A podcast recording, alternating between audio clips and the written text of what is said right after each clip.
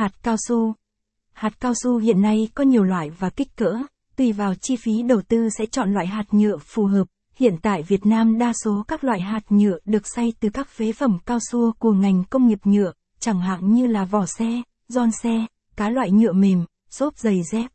Có một loại hạt tốt nhất hiện nay hay còn được các công ty gọi là hạt nhựa gai, hạt nhựa hình thôi. Đây là phần gai của những bánh xe, vỏ xe hoặc giòn của những thiết bị dùng cho sản xuất.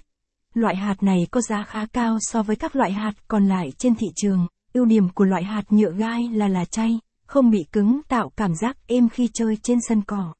Số lượng hạt này hạn chế nguồn cung trên thị trường nên giá rất cao.